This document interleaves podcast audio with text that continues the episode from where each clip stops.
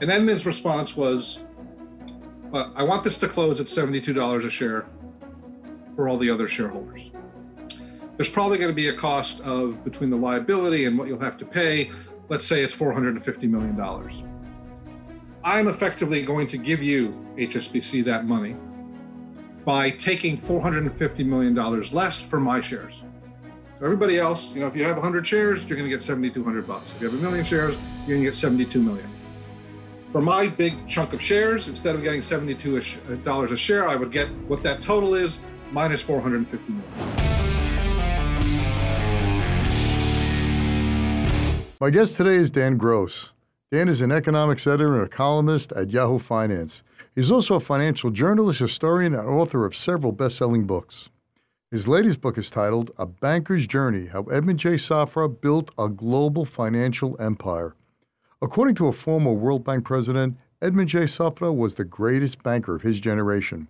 Safra founded several banks, including Republic National Bank, which was sold to HSBC for more than $10 billion. In addition to being an outstanding banker, Safra also gave away a huge part of his wealth to make the world a better place. I recently sat down with Dan and we talked about how Safra built a modern global empire built on a timeless principle that a banker must protect his depositors and avoid leverage and risk at any cost. All right, Dan, thanks so much for being on the show. I greatly appreciate it. It's my, it's my great pleasure to be here. Folks, the name of the book is A Banker's Journey How Edmond J. Safra Built a Global Financial Empire. Now, Dan, most people have no idea who Edmond J. Safra is, what bank he built, uh, uh, how he really used old world, I don't know, tradition, knowledge, experience, and created a behemoth and was considered at one time the greatest banker of his generation. So let's take a step back. How did you get involved in this in, in doing a, a, a biography on a man that was extremely secretive in building a humongous bank? Uh, you know, by training and profession, I'm a financial journalist. I've written about global finance for 30 years and a historian. I've written several books on business history.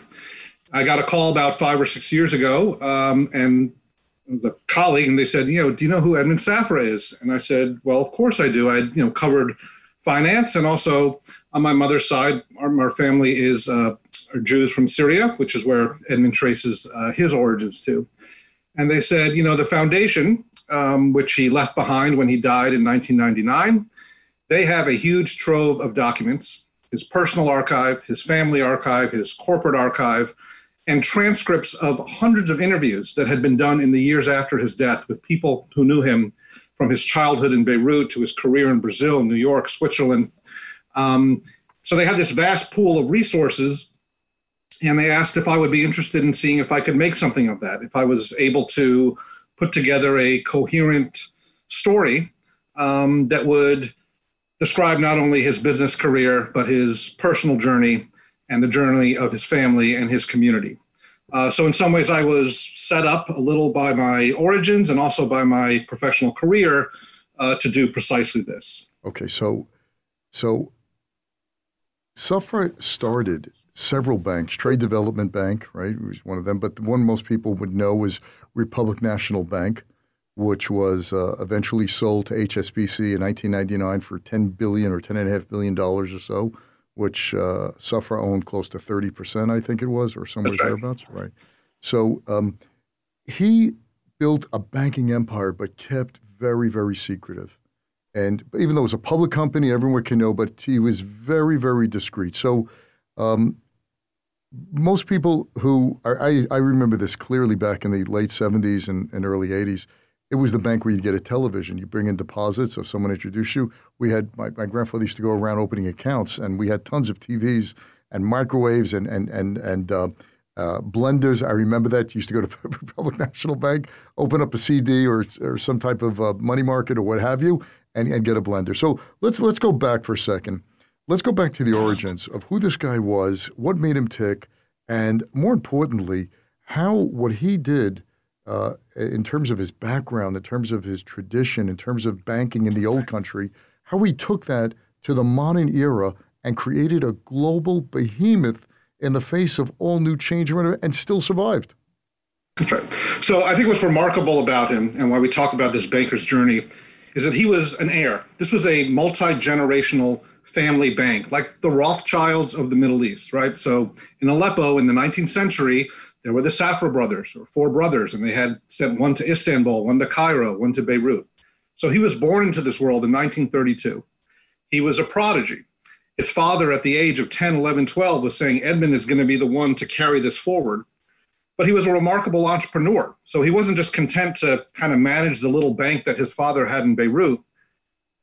He took he went to Milan at the age of 15 to start trading and find a beachhead for his family because Beirut was no longer so hospitable. He went to Brazil. He moved the entire family there in 1952 and formed a financial company there. He was unable to form a bank because he wasn't a citizen. He started a bank, Trade Development Bank, in Switzerland in 1959, and then Republic as a startup in 1964 with $10 million in startup money. And as you said, it sold uh, 1999, 35 years later, for $10 billion.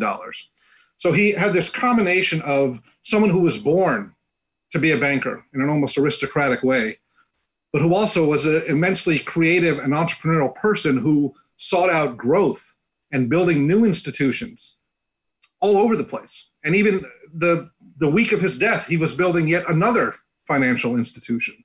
Um, so this was who he was. He was not simply someone who was content to kind of inherit what he had or or steward what he had. He saw these immense opportunities in this opening world of finance in the second half of the 20th century and really staked his claim there. So why is his life a life that uh, a biography should be written about and and not only bankers but uh, business people could learn from? So I think there, it's like several books in one. Uh, to a degree, this is a story about the globalization of finance in the second half of the 20th century. Because he was a person who had these immense networks. You talked about Republic Bank. This was a bank for kind of middle class consumers in New York. And there, his innovation was, you know, at the time you couldn't compete by offering a higher interest rate, and you couldn't give somebody a big premium to open an account. But Charles, I could give your brother unlimited incentives if he brought you in to open an account. And that's what the TVs were. The TV at the time cost 400 bucks. And he was taking these deposits and he was finding places to put them overseas where they could get a much higher interest rate because he had this network where he would place a loan with the Central Bank of Venezuela, the Philippines, South Africa, euro dollars. This was something that typical US banks weren't doing. Okay. He had a remarkable global perspective. So, so let's take a step back a second. For most people who don't know this, the way banks make money is they take in cheap deposits, right? They take in money. Uh, people deposit their money with, with a bank. They pay a low interest rate, and the bank takes that money and does what with it? Well, in our world, it makes mortgages, it lends money, credit cards, right? You think about consumer finance in the US, auto loans, all those sorts of things, which of course are decided by like an algorithm or a formula or a credit score, or even, you know, everybody's just bombarded with offers of credit. In Edmond Safra's world, again, he came from Beirut. His father had been a banker in Aleppo, in Beirut in the 1920s, 1930s. You didn't lend to strangers, you lent to people you know. And paying it back was a matter of honor and your family's name. And he viewed that like he was always perplexed that American banks would lend money to strangers or have 1 800 call for a loan. That was not how he viewed banking. He knew that he was responsible for the deposits of the people who entrusted their money to him. In many instances, these were people who were having to flee. They were having to flee persecution, start a new life somewhere. It didn't matter to them. I mean, maybe it mattered to them they got some return, but what was most important for them to know that was that their money would be there. And he felt personally responsible for every single one of his depositors so he was very careful about lending money out.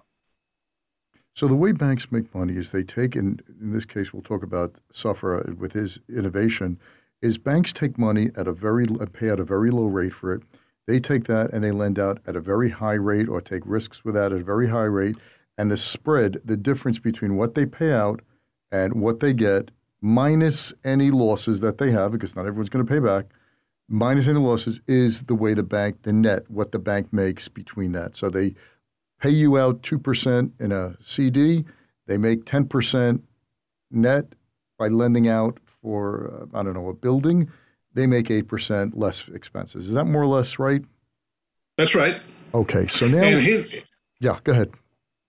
Well, his view was okay, I'll give you 2% on your deposits, but instead of seeking to make 8 or 9%, he would take 5 or 6%, a loan that like the World Bank would guarantee or the Export Import Bank would guarantee, and then he wouldn't have to worry about credit losses or account for them. He took it personally, like if one of his executives made a loan that lost money, could be to GM, it could be to some other company, he would sort of yell at them as if they had committed a grave sin. In the banking industry, it's accepted that you will have a certain amount of losses. Sheets over the years, he had a very low level of leverage, which means he wasn't borrowing a lot of money for the bank itself, and he had very low credit losses. So he was, um, and that was what he prided himself. And that, and you know, over the long term, that can get you a lot more profits than having booms and busts, and then a year where you have to write off hundreds of millions of dollars in bad loans. Right. So he built up on a very, very conservative basis a tremendous amount of deposits from all his, his network uh, of contacts throughout the world who trusted him and knew they weren't investing in a bank, they were investing behind Edmond J. Safra, and that he would make good on that money and not risk it in silly ways that banks have found out found ways to lose money as we saw in 08, 09 during the financial crisis and instead would make a smaller percentage without swinging for the fences, but a steady one. And this, by the way, I think uh, you wrote in the book when the when Republic went uh, um, public uh, as, a, as a stock to when they were sold, I think it was like a 25% annualized return right. or something. Uh, you know, and, and also on his his bank that he ran from 1959 that he sold in it went public in 1972 his swiss bank his first swiss bank he sold it in 82 again 25% annualized right. return he formed another bank in 1988, sold it in 1998, 25% return. He didn't invest his own money in the stock market. He didn't like to invest in companies that other people controlled. But this is one of these are like Warren Buffett level types of returns yeah. if you just put your equity with him and went along for the ride. Yeah. In addition, um, he his company provided banking services that are really necessary for the global economy, but that a lot of banks weren't interested in, like trade finance, factoring. Um, he had a large business in moving physical banknotes around the world, which in the 70s, you know, you had to do because, you know, tourist goes to Brazil, spends money, the money's got to come back. Very low margin business. But if you don't lose the, the cash, you can't lose on it.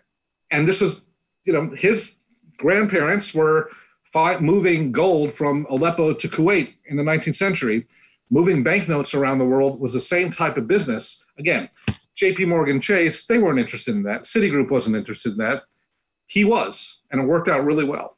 Right. So these these were areas of the marketplace that um, nobody really people the big banks weren't interested in going after, and he found. But I, I what I find so amazing is the way you you, uh, you you really connect the dots. Is this all stems from his background of his family in Aleppo, Syria, in Beirut, Lebanon, where they uh, where a handshake was a handshake, a deal was a deal, and the most important thing a banker could do is protect the deposits of the of the customer and not take risks with that money as a really That's a right. steward of capital.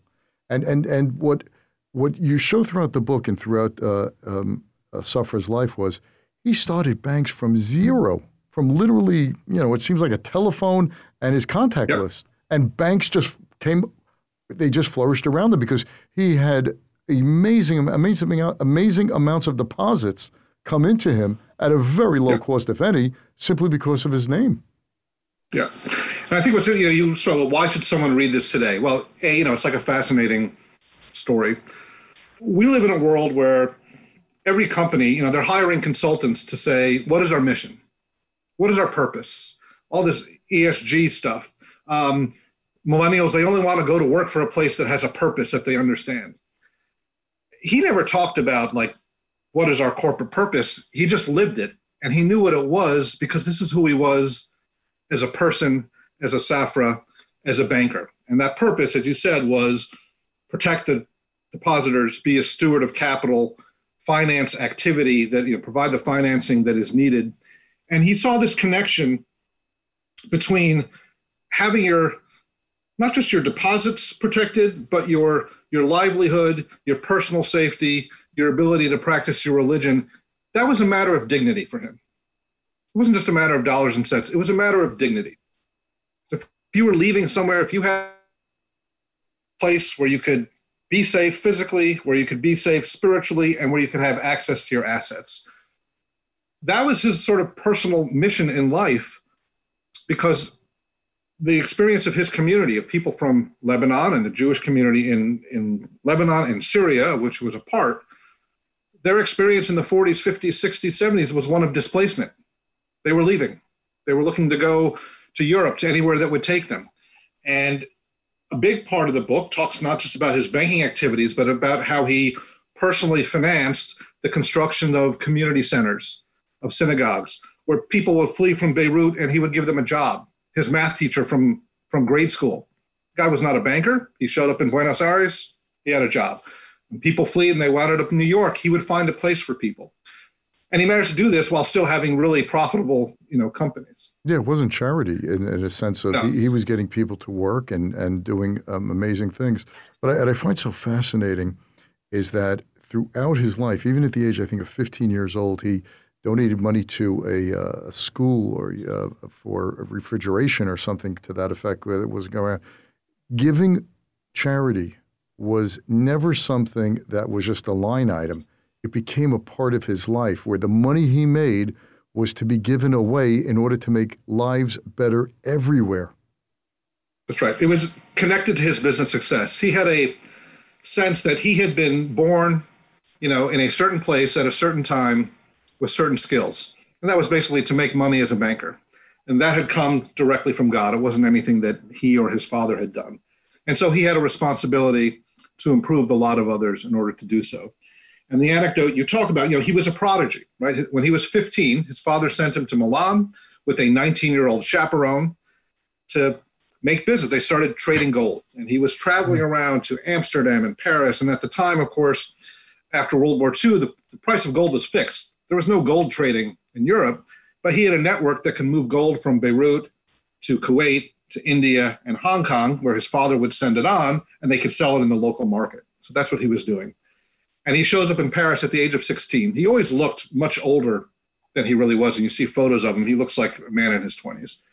Um, and the it was a uh, an organ, a Jewish educational organization, and someone there helped him get some papers so he could stay in Paris for a while. And he said, "Okay, I want to do something for you." And they said, "Well, we need some new refrigerator equipment." And he said, "Okay, I'll buy it for you." And they had to call Beirut and say, "You know, is this is this kid for real?"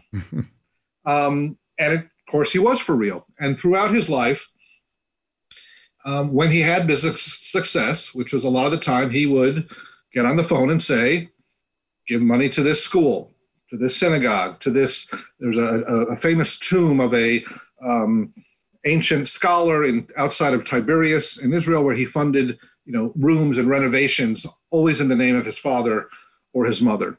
Uh, he would send, you know, a synagogue needed some new prayer books built. Um, the first synagogue that was built in Spain since the Inquisition in the 1970s. They went to him, he agreed to fund it. So he always saw this, it wasn't um, an obligation, it was something he took some joy in. And he had a, a, couple of staff members whose job it was basically to field requests, and he spent a chunk of his day uh, giving money away. Yeah, I remember there was some part in your book, I don't recall exactly where, where it talks about when. Um, when Assad, the dictator of Syria in the 90s, which was keeping the small Jewish community of 4,000 or so, the Aleppoian Jews, uh, specifically and Damascus Jews there, as hostages, wouldn't let them leave. They finally, he finally agreed to let them leave. But there was something, if you could just share, that they needed to buy a round trip ticket, uh, airline ticket. Talk about that. Yeah. So, I said Edmond's family first left uh, Aleppo to Beirut in the 20s. Many, some of his family members remained there. After the 40s, people started to trickle out and leave. Uh, by the 80s or 90s, there were a few thousand left. And they were essentially hostages to Assad, who was the dictator. Um, throughout the 80s, he was personally keeping that community afloat. I have these amazing letters in, in French from the Rabbin de Aleppo, the rabbis of Aleppo in the 80s, saying, you know, we need this much money to keep the school open, to have high holiday services. And he was um, keeping them afloat.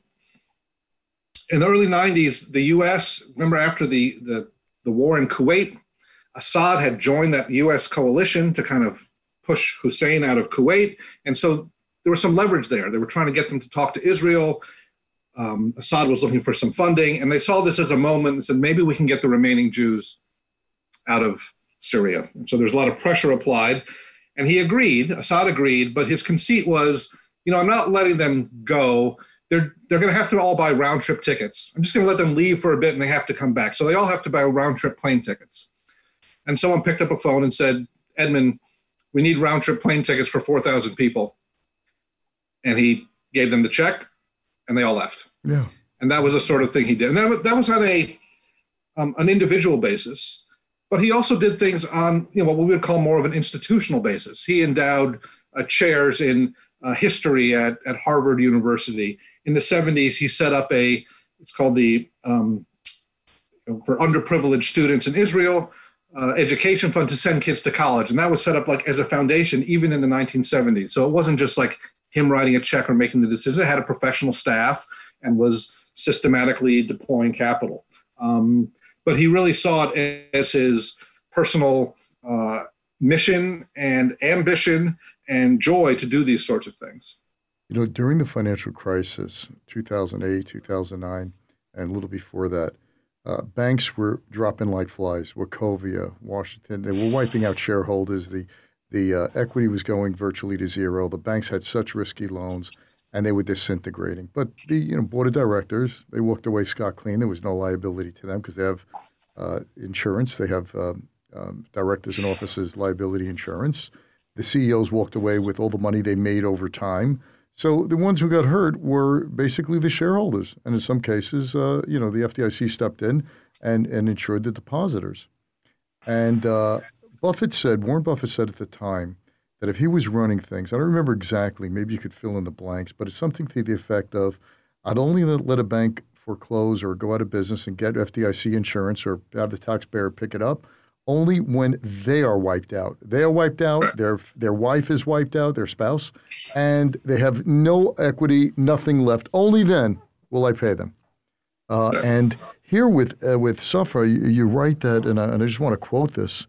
Uh, Edmond said about Republic is no one will lose a penny in Republic before I lose everything I have. So you know what you're talking about, right? Is a is a, a governance issue, right? That we have you got the CEO and you got the directors who are supposed to supervise him or her, and they may have some very small ownership stake, but they're there for a few years. If something happens, they have insurance. It's really no skin off their back if things go south, and we see this time and time again in in the corporate world.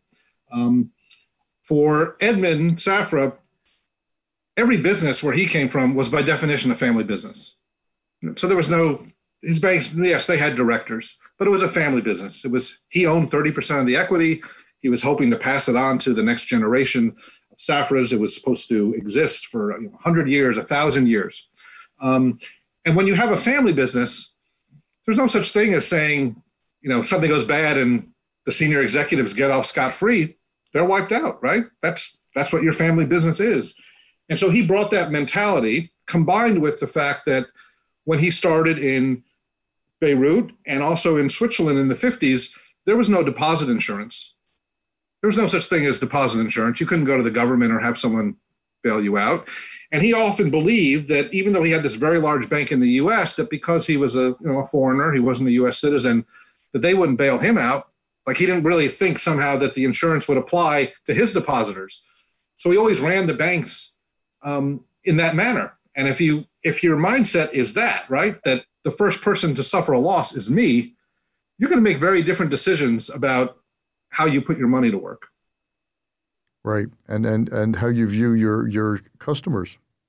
Yes. Right? Your customers are not just fodder for you to take, and you know, a one it's a yeah. it's a call option. If you do well, yeah. you make a lot of money. If you don't, eh, big deal. It was not, you know, well, it, it, it was not a one-sided deal. And here's the, you know, in the banking world, right?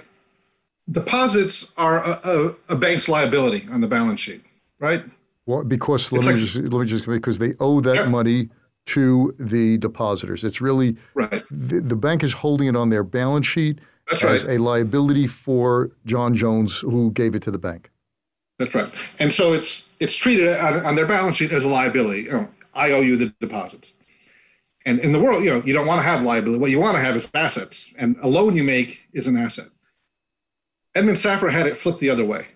He kind of viewed the deposits that was his asset because he could put that money to work.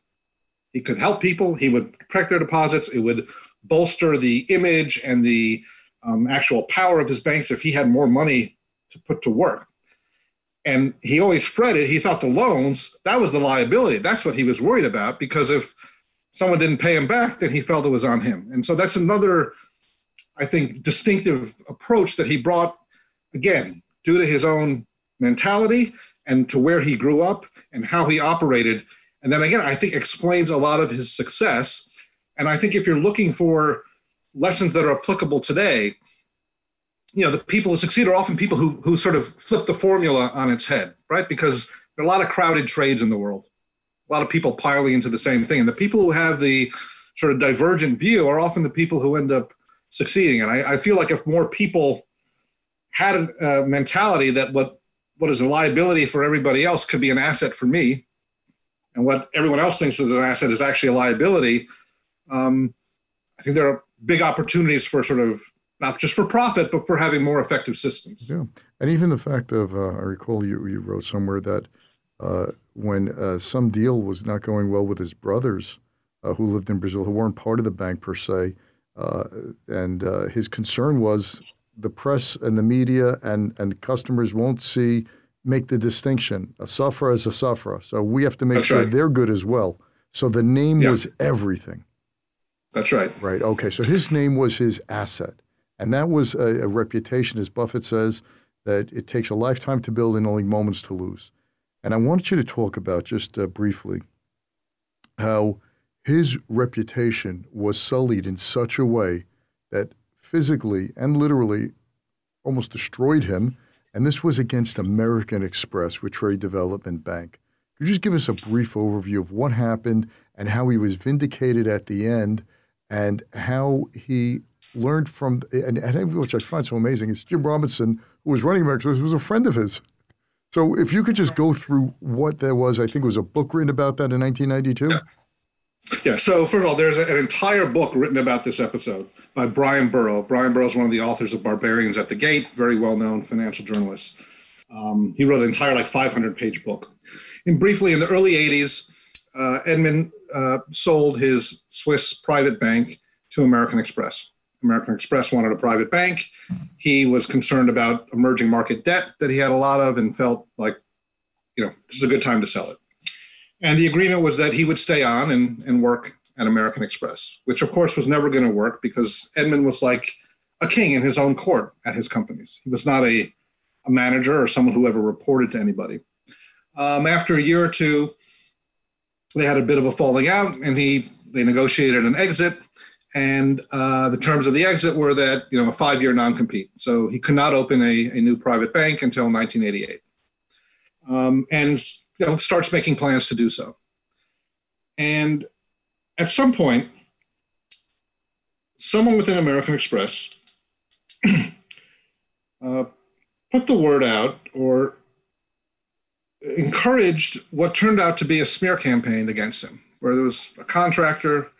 And in the 80s, late 80s, 1988, these articles started appearing in the press in places like Peru and Wait, France. Hang, hang on all... a second. Hang, Dan, hang on a second.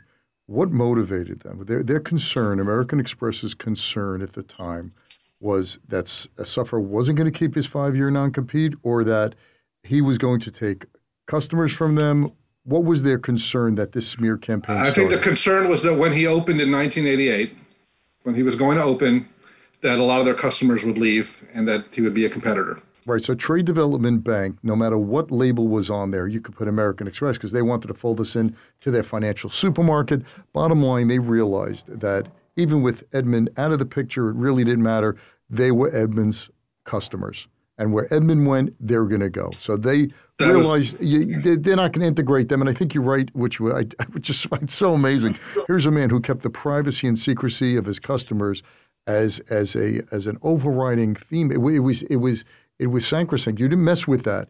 And here is American Express mailing them of literature and marketing material on getting credit cards and and going to concerts and taking advantage of all bunch of things. And what the freak is this? Well, I think that you know it's standard practice in banking, but I think there was an element of that. Yes, that that the the partnership or that transaction was probably destined not to to work out. Um, so yes, he was he was intent on opening the bank. I think there was some fear. Um, but, Edmond, but I just want to make it, I want to make it clear. Edmond was not violating the five year non compete. It was the fear that he that he was going to open in 1988. He didn't do anything to violate that five year non compete. Is that correct or not? Yeah. He was taking steps to open it, and some people were drifting away, you know, that had worked for him in the past to rejoin him. He was clear what he was doing. Um, but he, he was going a, through the and, usual, and he, and the usual a, process that you do in Switzerland. Right, and he did not make a secret of it. So they were totally informed what he was planned on doing. Yeah. yeah. Um, so these articles start to appear in again, publications in Peru, in uh, France that say, you know, Edmond Safra's a drug dealer, he's involved with Iran Contra, et cetera. And over a course of several years, uh, a year, he hired private investigators and he also sued to, you know, the, the libel laws in Europe are very different than they are in the US. So he sued to get people to retract those um, uh, statements and those articles. And it became evident um, that somebody acting, you know, on behalf of American Express or at the orders of a one of their employees had planted all this information. And they eventually, you know, unraveled it. And then when they confronted American Express at the highest level to their credit, uh, they looked into it and said, geez, it seems like something bad happened here. And they issued an apology and, and they gave several million dollars in donations to charities that Edmond had stipulated. He didn't want any litigation, he didn't want a legal settlement. He said, I just want an apology and I want you to give money to these charities. Yeah, and he didn't want Let's any money. He didn't want any money for his legal fees, which were enormous, and his private detectives and all of that. He didn't want any money for any defamation of character. He didn't want any money of that. He just wanted a public apology and a donation to charities. Is that right? Yep. Yep. And that's what happened. And he then went on with his career. But I think it was a, certainly for him, one of his low points. And as I said, there's a, an entire 500 page book uh, called Vendetta by Bryan Burrough, which is where, frankly, a lot of the, the information that I relied on comes from. Um, and so if people want to investigate that further, that's got yeah. the, you know, all the details. You know, I remember when that was playing out, reading it in the Wall Street Journal, and uh, uh, I also too uh, grew up and lived in the Brooklyn uh, Syrian Jewish community. And Edmond Safra, when he did come to town, it was a big event. And uh, just on the side, I tried to get an internship there in 1980, but that was the start of a recession, and they were firing people. So I, I would love to have been uh, associated with that bank, but so be it. so. Um, and I remember reading it in the journal and, and other places where it was talking about it just seemed just, you know, knowing who it was, money laundering, dealing with uh, the Russian mob, uh, drug cartels. It's just, this is a man who wouldn't lend to anyone who he didn't know. And here he was, he needed to do that. You got to be crazy. It was ludicrous to anyone who knew him. Yeah. I was, I mean, pretty close. I'm sorry, let, me just say, a, ludicrous to anyone who knew of him because I did not know him personally. Yeah. And I think, you know, I think the thing about his life, I think one of the reasons, frankly, to do this book, say he, you know, he died in 1999, is that because of who he was and where he came from and the way he carried himself, there was always in his lifetime suspicion about him. Because when, you know, when he shows up in Brazil, he's a Lebanese guy. When he shows up in Switzerland, he's a Brazilian guy. When he shows up in New York, he's you know, he, he's not a what we call an Ashkenazi Jew. He's not a Jew from Europe. He's a Jew from the Middle East, who are you know they're different. They speak a different language. They have different customs. They have different habits. So, you know, the like sociologists talk about like the other. Like where often when, whenever he went somewhere, he was like the outsider. Um, that gave him often an advantage in business because outsiders often understand things about the way systems work and are able to connect the dots in a way that insiders aren't. But it also meant that he, you know, he knew what it was not to be immediately accepted, um, to have people be suspicious of you just based on what your name is, what language you speak, your accent. Um, and that was something he confronted, you know, his whole life in, in many different circumstances. Right. So, okay, I want to fast forward a bit because we're running out of time. Is that uh, in his early 60s, he comes down with Parkinson's disease and he has no heirs, he has no children of his own.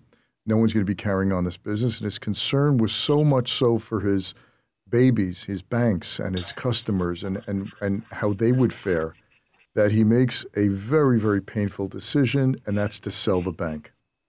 Yeah. And uh, which I find so amazing is that when HSBC, I forgot who the chairman was at the time, uh, who was uh, John Bond. John Bond, yeah. When John Bond, John Bond didn't know about Safra, he reads Vendetta, and he says, "Well, this guy, you know, uh, that this guy is a stand-up guy. He's just an amazing uh, human being." And and by the way, all the screens that consultants come up with, there is no better bank than uh, Republic in terms of its profitability, its loan loss provisions, its loans, it, its its write-offs. And also with Trade Development Bank, it just jumps to the top as being a, just a, a stellar. You know, you mentioned Buffett-like returns, 20 plus percent returns compounded for long periods. That is amazing, especially during some of the terrible stock market period we had from the late 60s to 82. And he was he was returning amazing re- rates of return. So, yeah, to the story of the sale, you know, th- this book is in many ways a story of personal triumph against adversity, of you know, basically conquering the world. Wherever he went, he went to the center of the action. He started a bank, made a lot of money, built institutions, formed relationships. Great success story, culminating culminating in this ten billion dollar sale, which nets him about three billion, which in 1999 was a lot of money. But there's also an element of tragedy, um, and there are three principal tragedies in his life. One, he got Parkinson's in the early 90s, as still a pretty young man, early 60s and it started to debilitate not just his functioning, but you know his mental ability and uh, you know view of the future. Um, second, you know he died in 1999 in a fire, which was set by a member of his household staff. So that was another tragedy. And the third tragedy, if you asked him what was the biggest tragedy, it was neither of those. It was the fact that he had to sell his banks, and that there was going to be no Safra Bank beyond his existence, because in his world, again, his father and grandfather had been bankers he viewed all business as a family business. His brothers, he had set them up in business in Brazil. They had their own very large bank. He was sort of hoping that it would continue. Um, one way in which he really diverged from his community, um, most Syrian Jews of that era, they would get married in their late 20s and have to a younger woman and have four or five children. Um, and if they had sons, they would bring them into the business.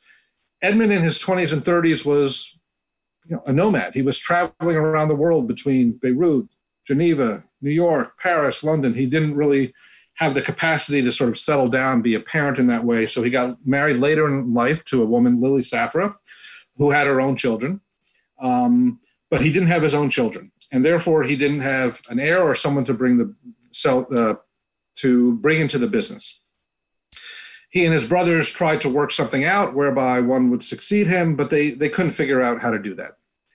And so he reaches this conclusion that, you know what, I have to sell my banks. I have to sell them to somebody good. I have to sell them to someone who will pay cash because I don't want to have stock in somebody else that I can't control. And that's how he uh, settled on HSBC. And when they announced the sale, um, again, in any business story, that would have been the crowning achievement.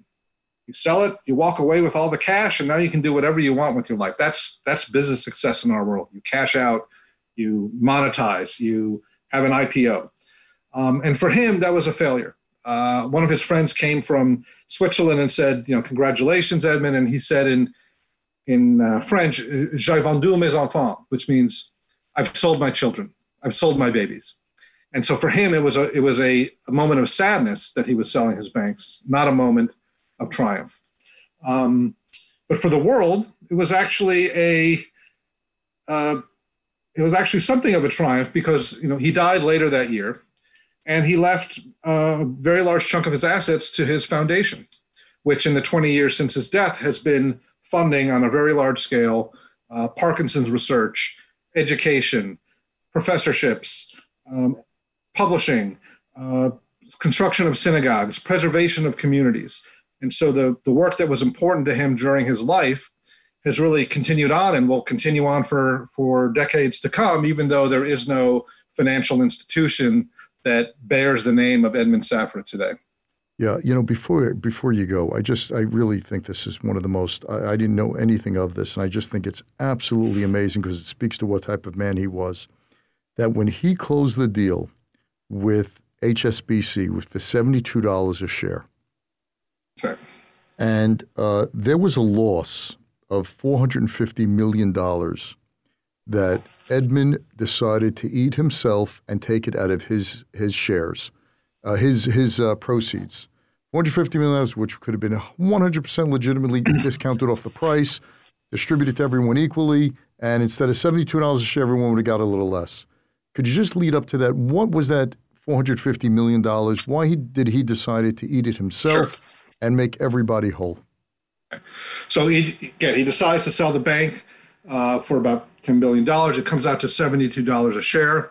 72, of course, is four times 18, and 18 was a significant number um, to Edmond Safra from a religious perspective. Um, and in the interim, so the deal is made in April or May, it's supposed to close in September or October.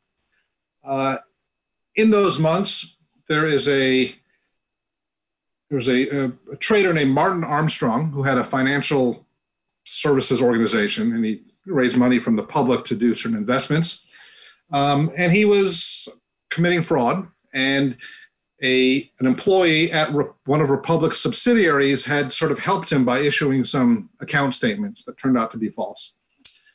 This comes to the attention of the SEC and the Justice Department, and it's clear they're going to go after Armstrong. Um, Edmond concludes, and HSBC realizes there's probably going to be some liability because this person, this other employee was an employee of Republic and was sort of implicated in this in some way. HSBC says, well, we got to reconsider when we're going to close, what the price, you know, these sorts of things happen. Litigation always comes up in deals. And Edmond's response was, well, I want this to close at $72 a share for all the other shareholders. There's probably going to be a cost of between the liability and what you'll have to pay. Let's say it's $450 million. I'm effectively going to give you, HSBC, that money by taking $450 million less for my shares. So everybody else, you know, if you have 100 shares, you're going to get 7,200 bucks. If you have a million shares, you're going to get 72 million. For my big chunk of shares, instead of getting 72 uh, dollars a share, I would get what that total is minus 450 million. So I will eat whatever that future liability is associated with this. And him doing that gave HSBC the confidence to say, okay, we will go ahead and close now.